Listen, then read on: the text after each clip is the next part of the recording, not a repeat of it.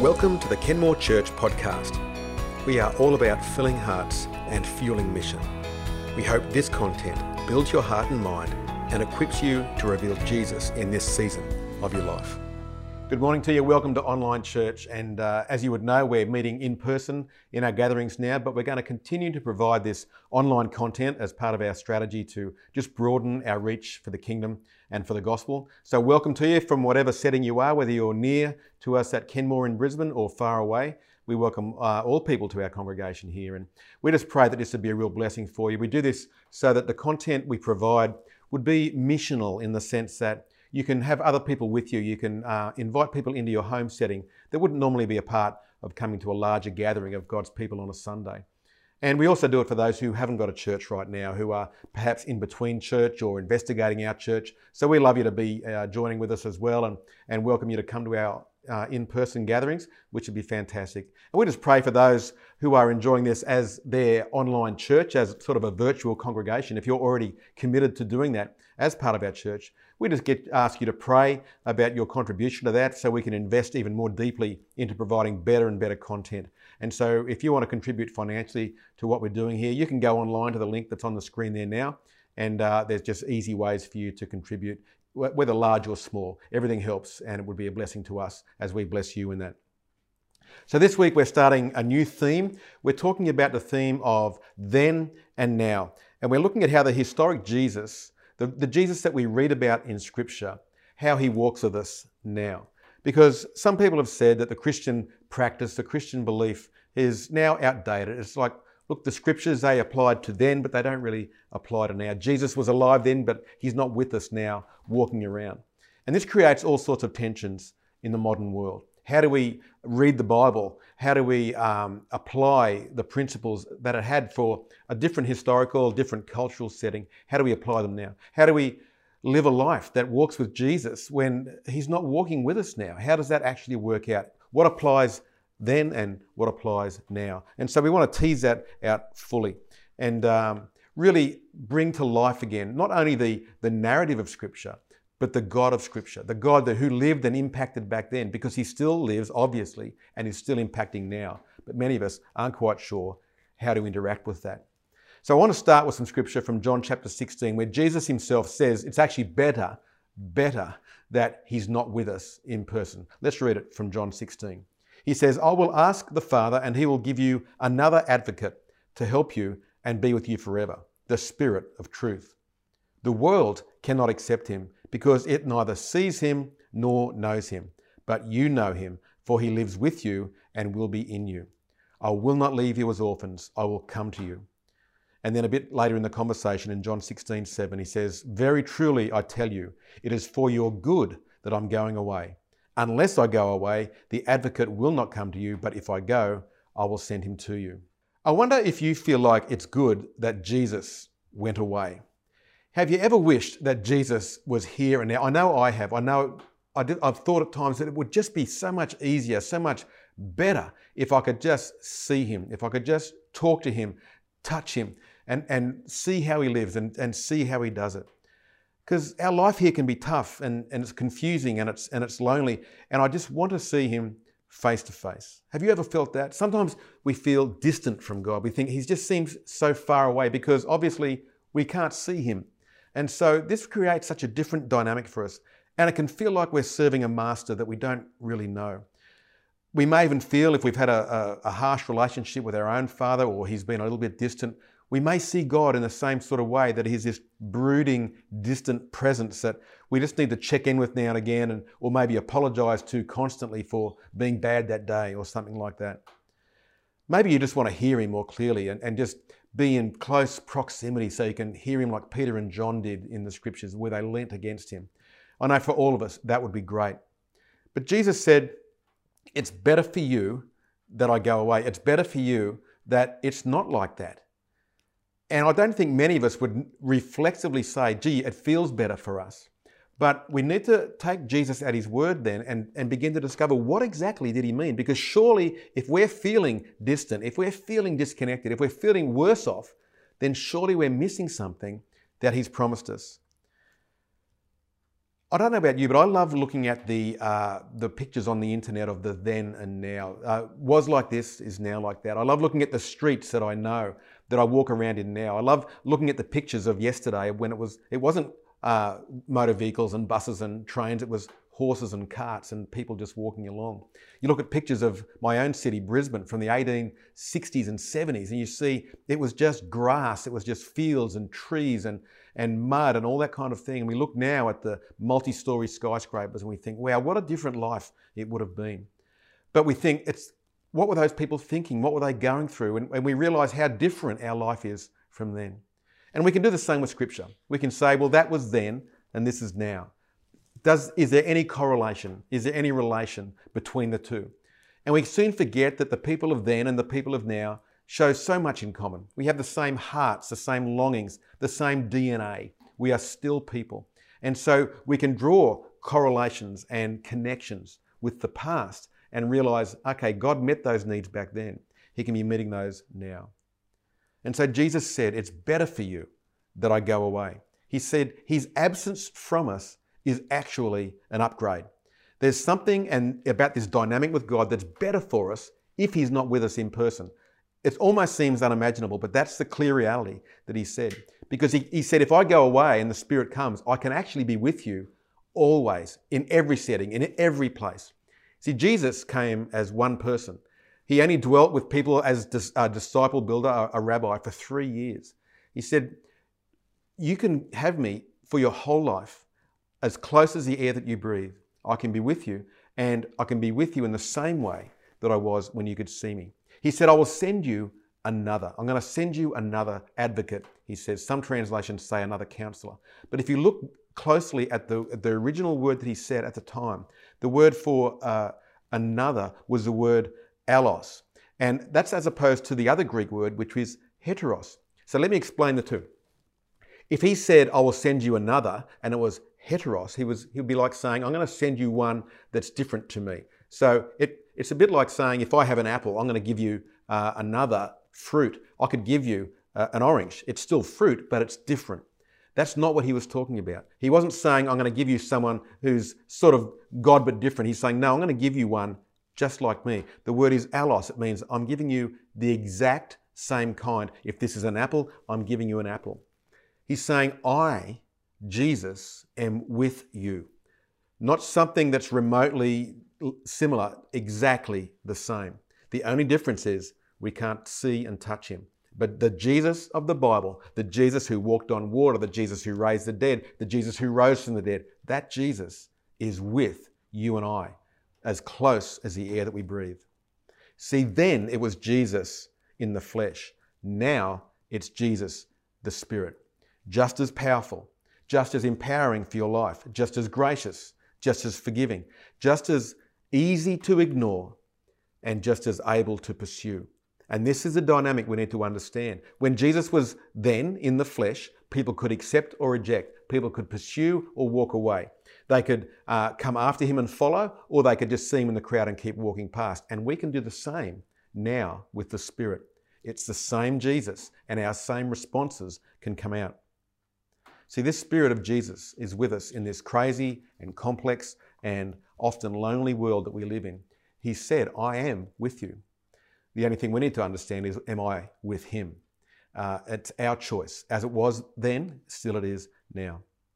So, how could it be actually better for us now that Jesus is with us in the Spirit as opposed to in the flesh? Well, there's the obvious, obvious uh, dynamic unbroken presence. He never leaves, He's always with. He's closer than the air that we breathe. But beyond that, there's also another significant difference about the presence of the Spirit in our life because it signifies an incredible, uh, world changing shift in our relationship with God and with God and His people. See, then, back then, before the Holy Spirit, for thousands of years, humanity were completely powerless to overcome their old nature and their sin. They had no real say in it. They had the law there, a standard to try and live to that they could never get to.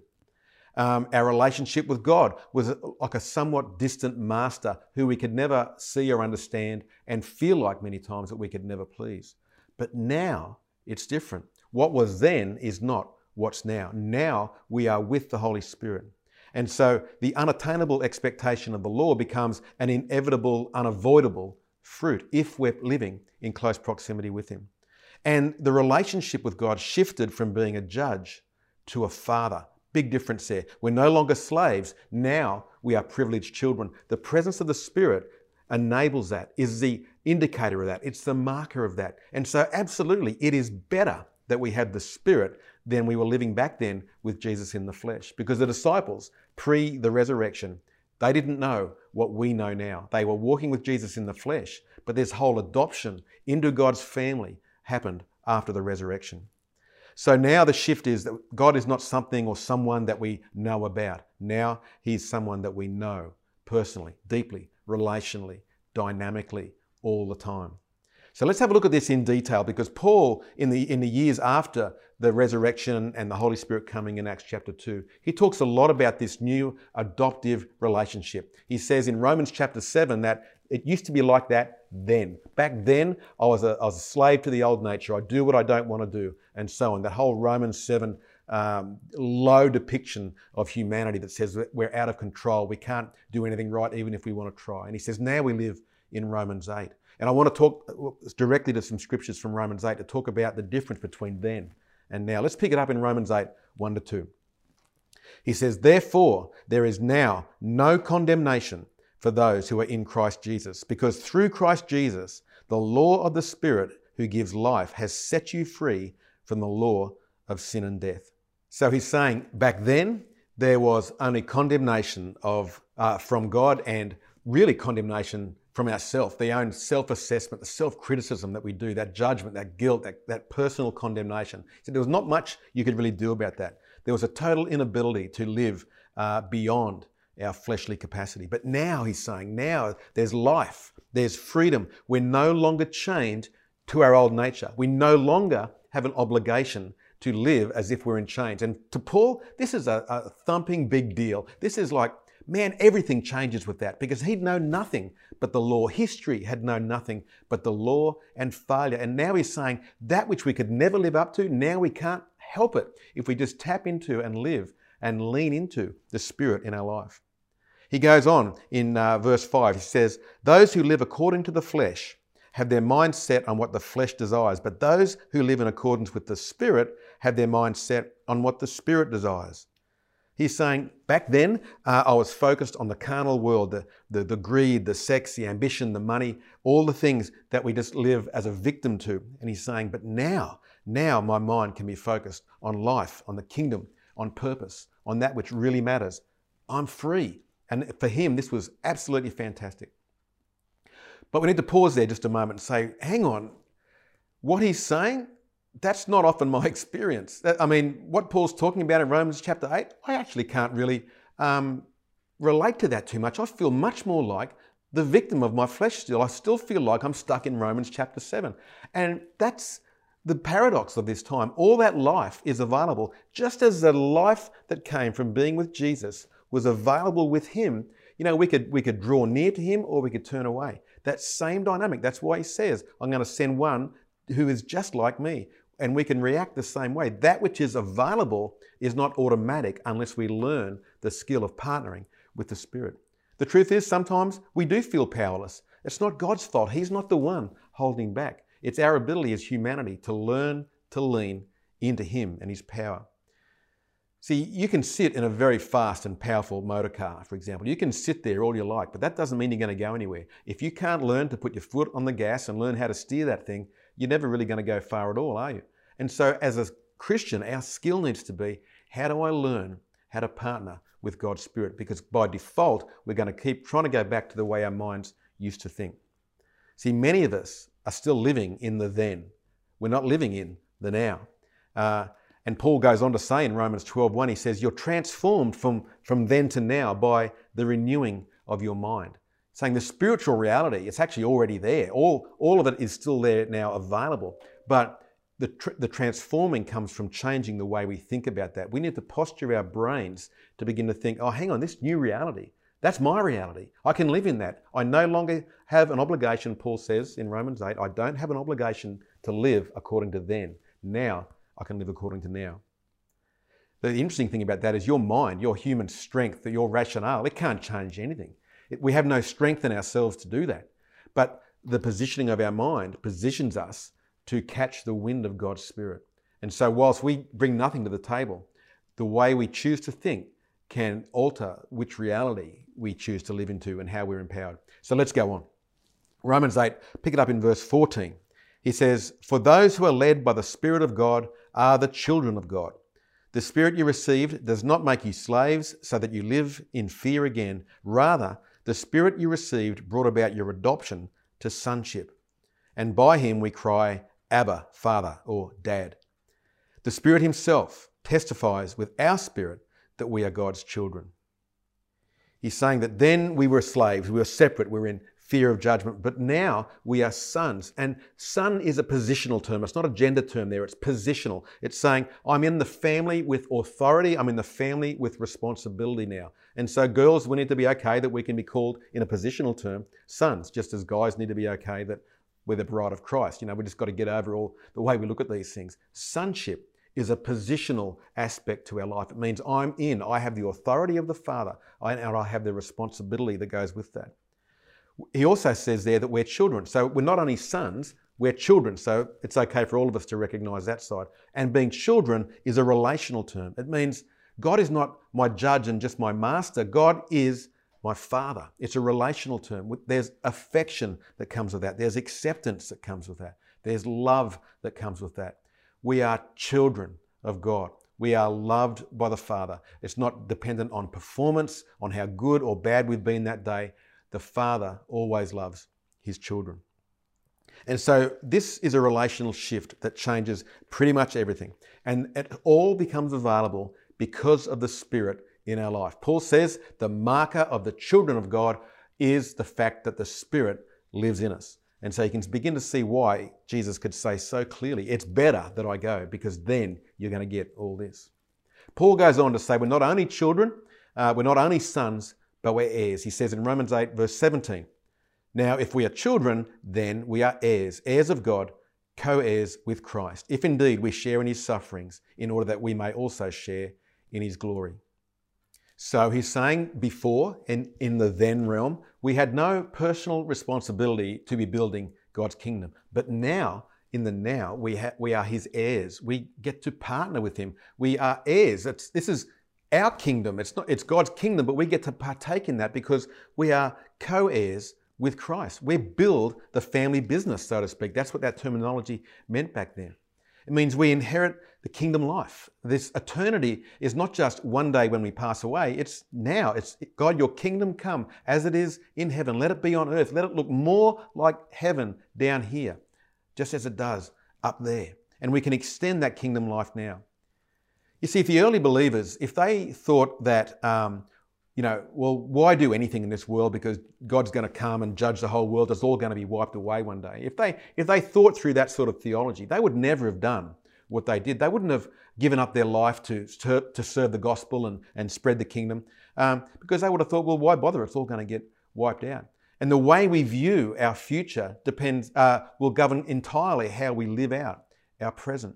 And so when the kingdom comes and when Jesus returns, he's going to renew all things. That which is of him is going to continue to go on. You know, and, and if they'd have lived like, well, why bother? We wouldn't be here today. There'd be no modern church. There'd be no gospel for us to, to spread. There'd be no church and so on. There'd be no morality, no social justice, all the things that, that Christianity continues to bring to the world. See, we do this because we're co heirs with Christ. The kingdom, God's kingdom, is actually our kingdom. Uh, we serve Him and we serve His purposes, but we're co heirs with that incredibly profound spiritual reality. So, this now, this now of the Spirit in our life, it changes things, it changes everything. I can learn to tap into that more fully. And we need to recognize, I guess, that there must be more of this for us. We're not just living like we did pre Jesus, where we do our best and hope to please God enough one day. Life is so much more than that. There's an abundance. Jesus offered life, He offered rivers of living water to flow from us. And if that's not our experience, then the offer is there for it to be our experience. We need to pursue it, just as those in Jesus' day had to pursue Him. So, over the next few weeks, I want to tease this out and start looking at, well, what can we receive now that was also available then, but in a different way? Look, the fact that we've looked at today, that the relationship with God has fundamentally shifted. We can look at the grace to live, um, the power that the Spirit gives us every day is available to us. The ability to tangibly walk with God as they walked with Him in the flesh, so we can walk with Him minute by minute, moment by moment, at the desk where we are at work, uh, you know, in the lounge room as we're watching TV, He can be with us and we can tap into the, the power and the grace of that. We look at the reason that He gives us to live and we look at the guidance for life and the way He does that in this now that we're living in. And so let's pause for a moment and, and, consider is this our reality? Is this our experience now? Well, the promise is that it can be. The reality and the theology is uh, it should be. Uh, so it's up to us. And if there's any skill, I guess, that we haven't cultivated too well in um, modern living, is how to actually partner with the Spirit. And, and if there's anything that confounds me, it's how so many of us in the, in the Christian faith can set ourselves against the whole topic of how we live more powerfully from the Holy Spirit. But this is what we're committed to at this church is to how to find a credible and powerful way to live from this renewed heart that so much of New Testament scripture talks about, promises, and expects of us to be living from. And so the first step is to acknowledge I'm not living completely from this experience. I, ha- I know it in part, but there's definitely more for me to pursue. And probably much more than I could ever realize. And so that's a great starting point. It's not an exclusive walk for the special people, it's for all of us to enjoy an empowered walk with God's grace. And so we can own it. We can own it, the fact that this is my responsibility to pursue and to walk more into that.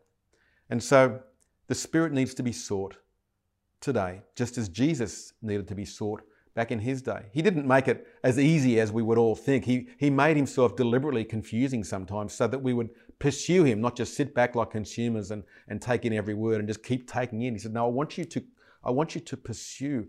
You need to come into a relational context. It's not, you're not an observer. We need to go from being fans to being followers. And so the Spirit is very much the same dynamic. So our response needs to be coming to Him, to leaning into the Spirit, to coming after the Father, to, to longing for this adoptive heart to be our heart. See, your father may have been distant or harsh or, or whatever it was, and that's not unusual. Your family life might have been dysfunctional, but we don't need to relate to God in the same way that relate to earthly people. He is perfect. He is always present. He's always gracious. He's always able to forgive. He's always able to give us everything, everything that we need to live. His promises are incredibly clear on that. And so we need to come to the Father. We need to make the choice moment by moment to lean into Him, not lean into our own strength. So as we close, let's just pray into that right now. Let's pray together. Lord, I just pray into every household, Father, through every device that's watching this. I pray, Lord, that your presence would be more apparent right now. Lord, I pray for each heart that they would be able to not only humbly admit that we need to lean more into you, but Lord, have a longing to go beyond a sense of lack or of guilt and, and leave that behind because your word has said there's no condemnation for us. But the offer is there to lean in, to tap into more grace, to tap into more empowerment, more joy, more life. So, Lord, I release that into their lives and, and permission and faith to rely on that. So, will you be ever closer? And may you give us the grace to lean ever closer into you today. In Jesus' name, amen. If you have never placed your faith in Jesus Christ, perhaps you're looking at this and wondering, is this faith for me? We'd love to talk with you. We'd love to take you on the steps of that journey of following and having faith in this Christ. There'll be a link on the screen now, and we'd love to make contact with you and talk to you about that and help you on your journey. So bless you now, and we'll see you again soon.